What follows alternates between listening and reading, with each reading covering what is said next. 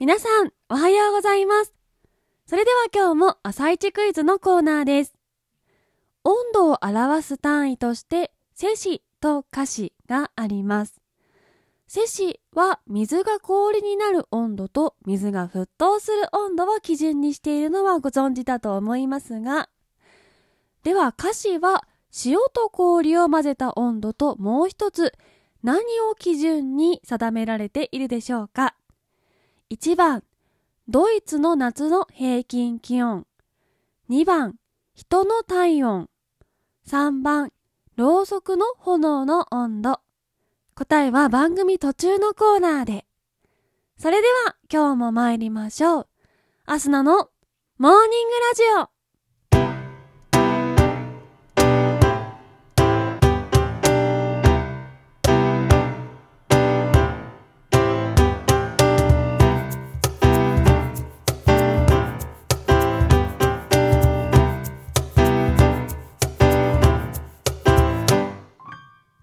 改めまして皆さん、おはようございます。そして本日5月14日金曜日、お誕生日のあなた、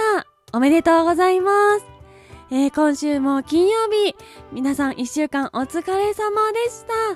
この番組はバイオリン弾きのアスナがあなたの今日一日が少しでも楽しくスタートできるようお手伝いをする番組になっております。今日のお天気や一日をワクワク過ごせるお役立ち情報などお話をしていきます。どうぞ最後までお付き合いお願いいたします。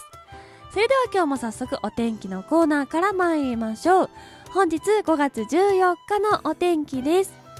今日は日中は広く晴れるでしょう。東北は朝まで雨の降るところがありますが次第に晴れそうです。北海道は昼前から局地的に雨や雷雨があるでしょう。九州南部は雲が多く午後は雨が降りそうです。その他の地域は晴れの予想となっております。最高気温は昨日と同じか高く九州から東北南部は25度を超えるところが多いでしょう。東海地方など30度以上のところもありそうです。熱中症にご注意ください。東京都最高気温は28度の予想となっております。それでは次のコーナーに参りましょう。毎日が記念日のコーナー。本日5月14日の記念日はこちら。温度計の日。ゴールドデー。けん玉の日となっております、えー温度計の日。こちらは水銀温度計を発明したドイツの物理学者ファーレンハイト氏の誕生日にちなみ制定されております。このファーレンハイト氏が設定した温度を可視。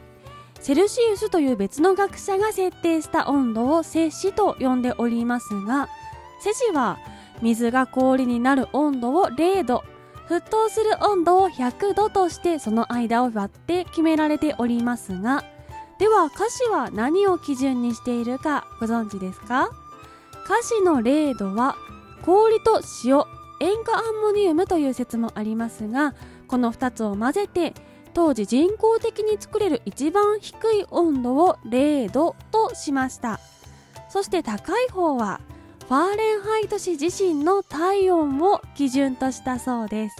えファーレンハイト氏は十二進法をもとに考えておりましたので最初自身の体温を12度と設定したのですがそれだとちょっと1度の幅が広すぎるということで8倍にした96度を自身の体温としました。そこから歌詞の設定が始まり紆余曲折ありまして水が凍るのを32度沸騰するのを212度と定めて今に至るんだそうです。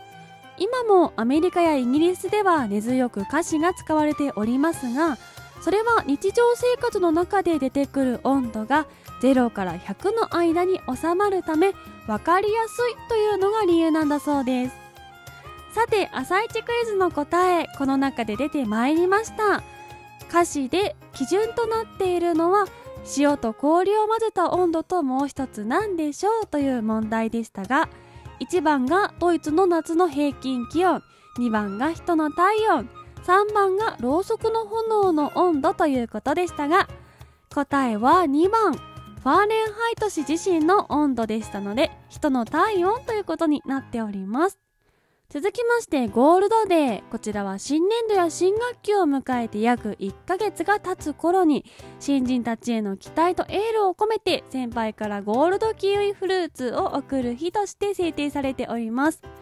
ゴールデンキウイとゴールデンルーキーをかけておりまして5月病に負けずポリフェノールたっぷりのゴールドキウイを食べて元気でいてもらいたいという願いも込められているそうです。続きましてけん玉の日。こちらは現代のけん玉の原型となる日月ボールを広島県の江草浜地さんが考案し1919年5月14日に実用新案登録されたことにちなみ制定されております。江草浜地さんは広島県廿日市市を訪れて製造を依頼したため廿日市市がけん玉の発祥の地となっております。それでは次のコーナーに参りましょう。本日5月14日はご石の日でもあるため語やご石にまつわる雑学集めてみました。まず1つ目5番に隠された秘密について。え碁石の黒と白を比べた時に黒の方がやや大きく石を作ってあるというのは有名なお話ですが5番も正方形ではないというのは知っていますか？実は縦の方が少し長く作られておりまして数字にすると3センチほど縦が長いそうです。これ理由は諸説あるんですけれどもどこが正面かわかるようにするため日本では縦長の方が美しいとされるため盤の前に座った時目の錯覚で横の方が長く見えてしまうのでその錯覚を緩和するためなどと言われております。また足つきの5番の裏には中央部分にへこみがありましてこれは木材の乾燥による歪み割れの防止と石を打った時の響きを良くするためなのですがなんと名前が血だまりと呼ばれておりまして対局中に横から口を挟む人間は首をはねられこのへこみに乗せられるということになっているそうです。また、え5番の足ですね。この足も口なしの実の形になっておりまして他人の対局に口を出すな口なしで色という意味も込められているそうです。続きまして碁石が語源となった食べ物について実は碁石が由来で誕生した食べ物があるというのはご存知でしょうか？今の姿からは想像がつかないんですけれどもなんときしめんが碁石が語源となっているそうです。えきしめん漢字で書きますとえ語囲碁の語の語の字に手で面できしめんと書くそうで。今でこそ平べったい形なんですが昔は碁石のように丸い形をしておりまして小麦粉を練って平たく伸ばした生地を竹筒を使って碁石の形に丸くくり抜いて作っていたそうなんです。そこからなぜ今の形になったかは不明なんですがまたきしめんの由来も諸説あるんですけれども一つの説として楽しんでもらえたらいいなと思いご紹介させていただきました。えダメ死活先手など語にまつわる日常の言葉もたくさんありまして昔は本当に語が日常生活の中に身近にあったんだなというのがよくわかると思います。今はねあんまり語ってちょっとやる人も減ってきてるんじゃないかなと思いますがこれを機に囲碁ぜひ挑戦してみてはいかがでしょうか。といったところで本日のモーニングラジオお別れの時間が近づいてまいりました。この番組は平日毎朝6時半に更新ですので明日と明後日はお休みをいただいております。そして、えー、兄弟番組朝のほろ酔い話が不定期で夜7時に更新。そして時々生配信もやっております。ぜひそちらにも遊びに来てください。えそして明日からですね、ついに始まります。ラジオスターオーディション。こちらリスナー投票のオーディションとなっております。皆様からの応援あってのオーディションとなりますので、ぜひ詳細、えー、私の Twitter など SNS 覗いていただきまして、応援をしていただけたら嬉しいなと思います。生配信でまたそちらのお話もしていきたいと思っています。ぜひぜひチェックよろしくお願いいたします。